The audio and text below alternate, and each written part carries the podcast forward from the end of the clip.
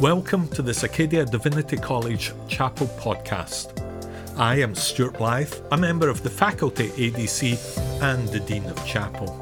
Here, you'll get a chance to hear perceptive and powerful sermons which were delivered by staff, faculty, students, alumni, and guests as part of our weekly Wednesday chapel services.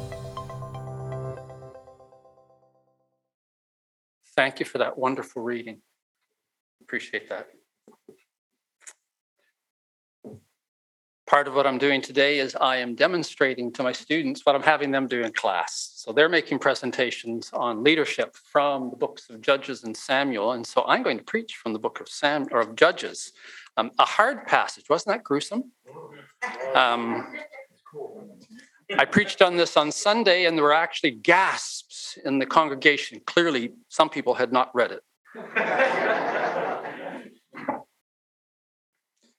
In 2001, my son Ryan and I went to Istanbul, Turkey, to evaluate and advise a small Bible college there about its library, how to manage it, how to develop its library for the, the good of the students.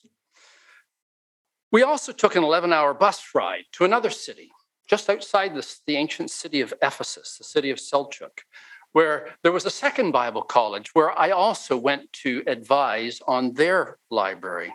Plans were made, the tickets were purchased, and I was supposed to get me and Ryan to the bus very early in the morning. We arose before light, and soon we were headed out upon uh, across the Istiklal Caddesi, a wide pedestrian street. pedestrian street being important here. But as we walked, I realized that we hadn't left quite enough time. We might miss our bus. We walked more quickly. But carrying backpacks, and I always have my camera bag with me, um, it was difficult. Ryan told me just yesterday that, or the other day, that it's the only time in life when he has actually seen his father fret. I was concerned. And then, and it still boggles my mind, this is early in the morning, there's nobody on the streets anywhere. Out of a side street onto this pedestrian way comes a taxi. And out of this taxi, it stopped about 15 meters ahead. Out of this taxi stumbled four or five young men. They were wearing bright clothing. They were wearing various kinds of makeup. They were laughing. They were either drunk, high, or they had just been reveling all night and were still having a great time and they stumbled their way across the street. I took a little bit of notice of them, but my eye was really focused on that taxi. It was an answer to the prayer I hadn't prayed. What are the chances? A couple of minutes sooner, we might have been able to, or we might not have been able to get to it in time. The taxi could have stopped and then driven off. A few minutes too late, and it would have been behind us. We might not have seen it there. I certainly wasn't expecting it. I was rushing along, fretting, but the timing was perfect at those wee hours of the morning when we had no expectation of any help. We got to the bus terminal on time with not a lot of time to spare. Can I say it? God's timing was perfect for my mistake. Have you ever been surprised? Maybe you have been in some unlikely uh, situation. Maybe you were in a situation where you really had no good options. And then out of nowhere comes a solution that you would never have dreamed of, like a taxi at that time of the morning. It can happen to individuals, it can happen to congregations. When in a crisis, sometimes our God can get smaller and smaller and smaller as we struggle, frustrated, trying to figure out what it is that we can do to solve our problem. And thankfully, God can surprise us when we're not expecting God at all. The Bible is full of surprises, unexpected turns of event, impossible schemes. Moses parts water by raising a rod, and the ground dries and they walk across. Who expected that? Jesus is confirmed as dead by the Romans, who were experts at doing this. And three days later, he's raised from the dead. Who expected that? Paul is on the road from one place to another to persecute Christians. And before he gets there, he is a Christian himself. Who saw that one coming? Paul certainly didn't. The book of Judges is filled with difficult events this one that we've been reading from this morning that I'm teaching on uh, this term. The people of Israel had abandoned God, and it was just going from bad to worse from the beginning of the book to the end of the book. God's people were in chaos. They had poor leaders. They had very little in the way of ethical moorings. No one was teaching God's law. And more and more, God was leaving them to live with the consequences of their decisions. Going from bad to worse, the book ends with these words In those days, there was no king in Israel, and all the people did what was right in their own eyes.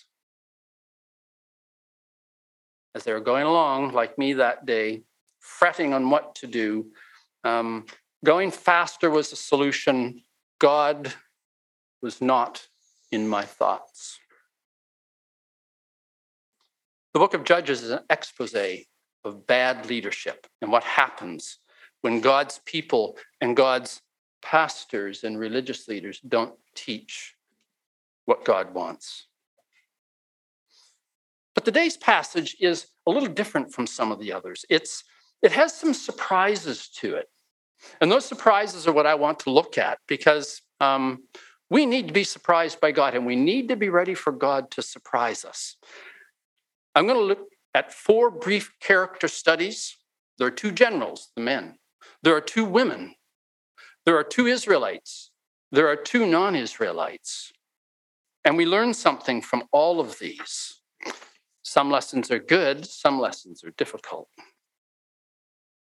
Let's begin with the men.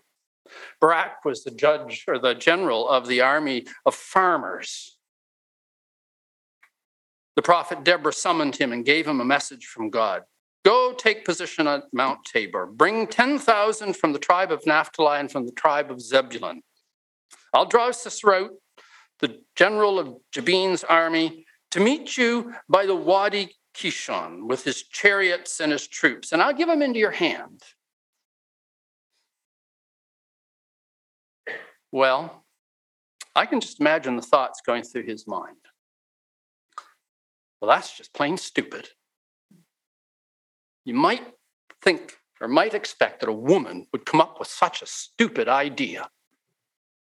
Take my troops to the high ground, this band of farmers, and then descend down the hill to what? Into the plain where the chariots are. But that's not what he says.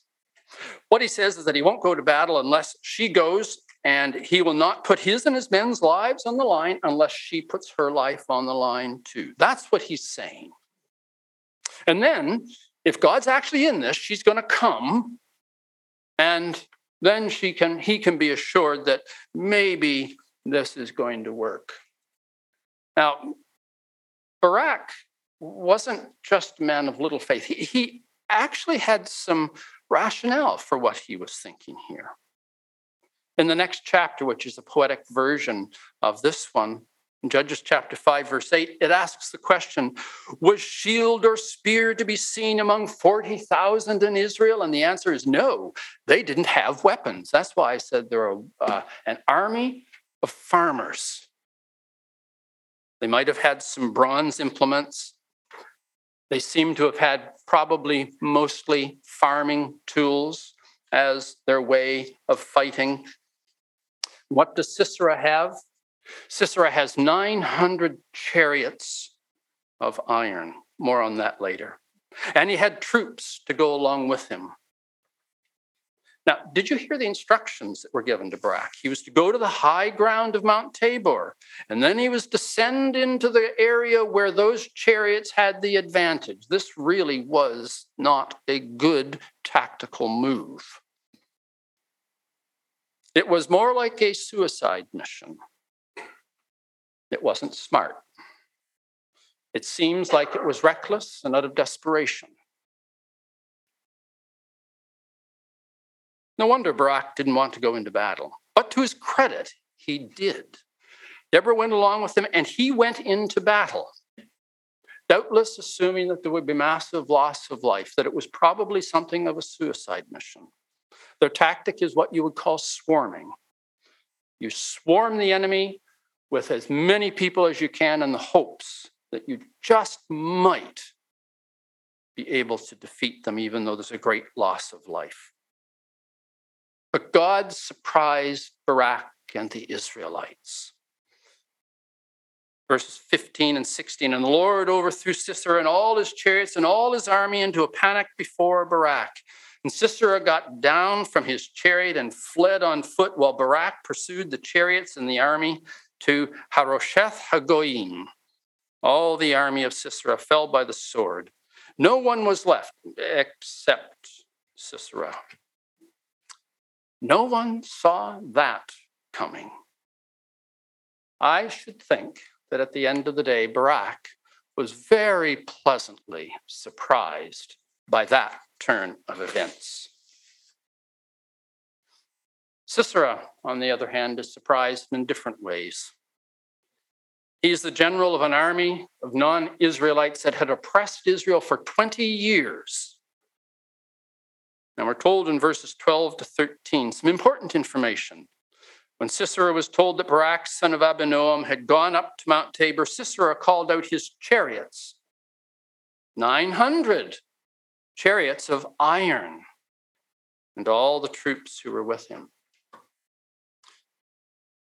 Sisera carefully calculated how to defeat the Israelites. Chariots is repeated. He was going to take chariots.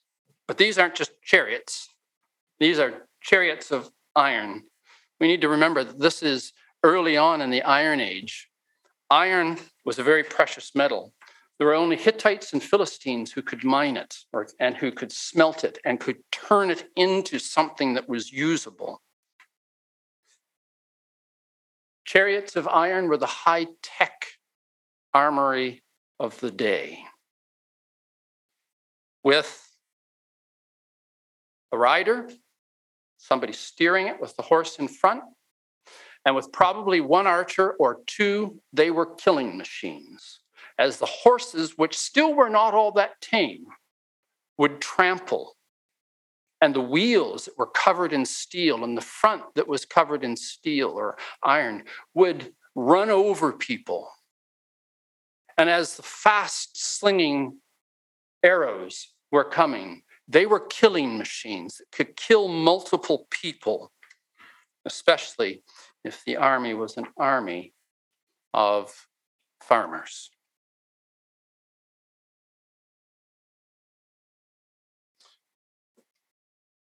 This morning, um, one of our the students, Jackson Dunn, referring to his passage, which wasn't the same as this one, said that in, in military, ground dictates, and ground dictated in this particular war. As Barak and his army descended from their point of advantage and headed down to where those chariots had the advantage, something unexpected happened. In chapter 5, we read about it, we hear about it. God sent a flash flood the poem says the earth trembled and the heavens poured. The clouds indeed poured water. The hard ground wouldn't absorb the water. The seasonal stream, Kishon, remember? That's where they were called to, was the river Kishon. It's a wadi, it's a seasonal stream, dry most of the year. But in a flash flood, it becomes a raging torrent. The water spreads out over the, over the ground, out into the Jezreel Valley, which becomes slippery and soggy. And how well do wagon wheels and horses function in that? Not well at all. the high tech equipment is undone by rain. To quote one of our other faculty, Leonard Anderson, surprise!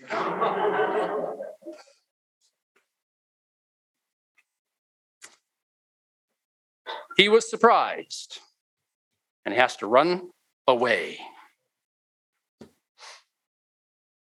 And now to quote the songstress of Timmins, Ontario, Shania Twain, let's go, girls.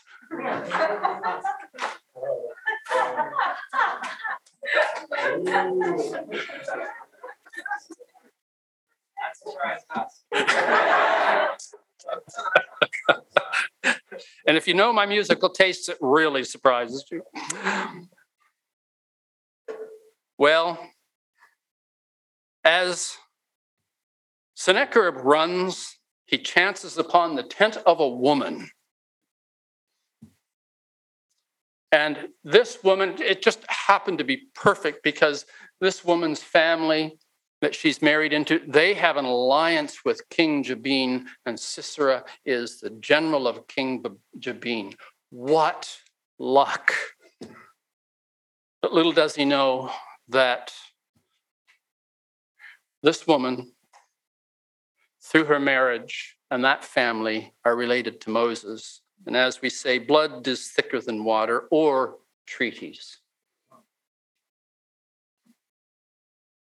Jael is a Kenite, a Bedouin, living in tents, moving about. She, as a mere woman, would have been safe, he thought. What a lucky break. I see him enter the tent, look around, confirm there are no Israelite soldiers or weapons. He's safe here. She covers them over to hide him, demands something to eat. He gets it, tells her, Guard me, watch at the door. And he goes into a deep sleep, and she takes care of him.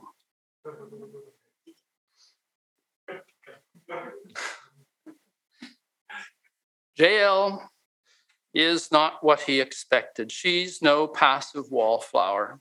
She doesn't shrink before male authority. She's brave. She's stealthy. She invites an army general into her tent. We don't get the implications of this. Armies pillaged and raped. She put her life at danger. But with nerves of steel, she puts this man, this general, at ease. And when the time is right, she dispatched him with a hammer and a tent peg. It is gruesome. And please don't go thou and do likewise. we could say surprise, but of course, Sennacherib is not surprised because literally he doesn't know what hit him. Pun after pun after pun. And with that, a non Israelite, a tent dwelling woman, finished the destruction of the military that had helped to oppress Israel for 20 years. All of his careful calculations had come undone. His chariots of iron had failed, and he had failed to bring enough of the other kinds of troops to take over in such a situation. Maybe, however, the greatest surprise is a surprise for us. It's glossed over easily as we read through a text like this or as we read through the book of Judges because we come at it with our preconceived ideas of what life was like. We know how Israel can defeat anyone because God is on their side. We've already seen it in the Bible up to this point. And Sisera, as a general, he had it all calculated out. And he didn't suspect a woman to be a killer. And Barak, he didn't trust the word of a prophetess. And we're really not all that prepared today for who Deborah is in Israel. Most of us have grown up in churches where women aren't supposed to be real leaders. There has to be a man leading. And so it's easy to read over Judges 4 to 5 and miss details, and they're rather significant implications. At that time, Deborah, a prophetess, the wife of Lapidoth, was judging. It says leading in some translations. The word is literally is judging, was judging in Israel. She used to sit under the palm of Deborah between Ramah and Bethel on the hill country of Ephraim. And the Israelites came up to her for judgment. Deborah is the only leader in the book of Judges who is a good, faithful religious leader from the very beginning and who remains so at the end. She had already been chosen by God. God was speaking through her. She was a prophet, already had the Spirit of God upon her. While other judges are called to judge the intruders into Israel, their oppressors, she was already rendering judges within or judgment within Israel. She was settling disputes.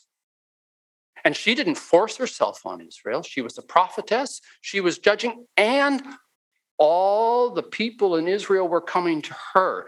The significance here is that the elders and the judges in the gate were all being ignored. They were going to this woman, this prophetess, who was bringing right judgments, who was respected, who was fair, not taking bribes.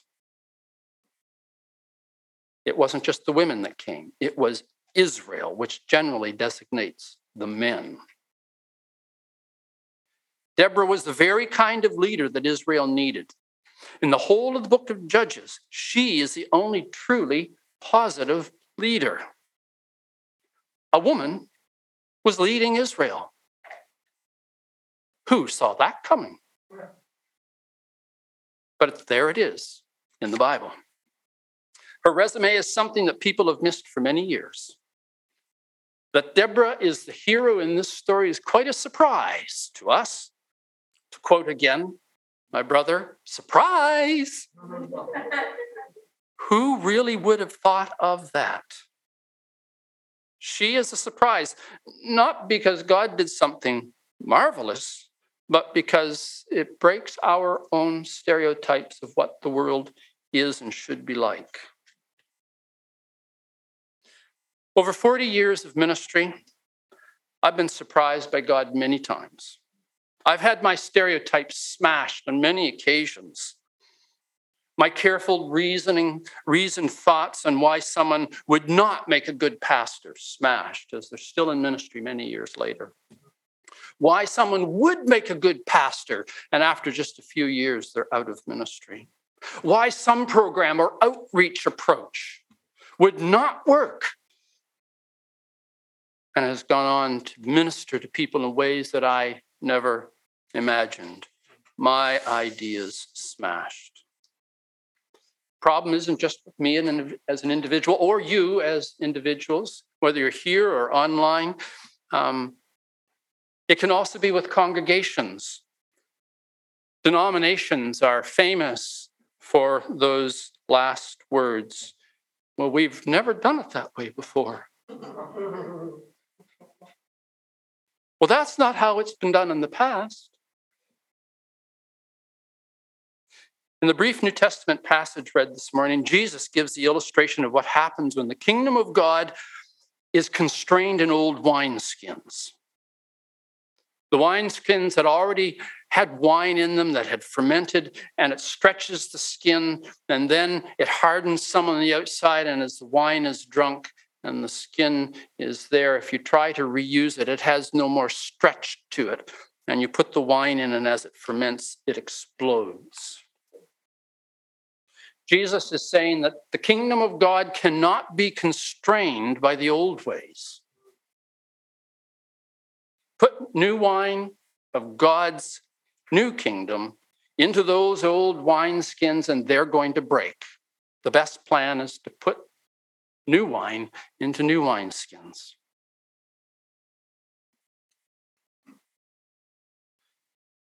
We can all get caught, we can all get lost in what it is that we do. We can forget that God is in the mix. We cannot plan for that as if we could plan for God to act.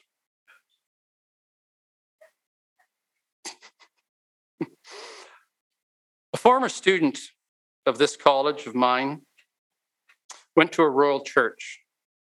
After he was there for a while, he proposed to the deacons that he'd start a ball hockey night for youth. Now, the deacons thought that this was rather a silly idea. There were no children in the area. Despite there being a school across the street from the church, he persisted, having looked at Stats Canada and knowing some other things about it. And on the first night there, as I recall him telling me, there were 47 youth at this event that the deacons didn't think would have, be successful. And it went on for a while as a quite successful event on Friday nights in that community. The deacons' world and ministry opportunities were limited by their perspectives. Because they were so caught up in their own little worlds, they didn't see the school across the street. And as he emphasized, they forgot even about their own grandchildren. Mm-hmm. My point in all this is that God cannot, cannot be constrained by our lack of expectations of Him. God can work in ways that we would never expect. We can be thankful that even when we don't think through our sound human reasoning with all of our theological ideas behind it and our, our leadership materials and our study of the Bible, even with all of that behind us, God can act in ways that we would never have imagined. God doesn't act according to our small expectations. While our conception of God and our expectations of God might be small, the creator of the universe has no limits. That we've never done it that way before doesn't mean that God can't do it that way. That we're focused on the problems doesn't mean that God can't surprise us. Praise God Thank you. Thank you for joining us in this Acadia Divinity College Chapel podcast. You can follow us on social media. Discover more on our website at acadiadiv.ca or join us for chapel on a Wednesday.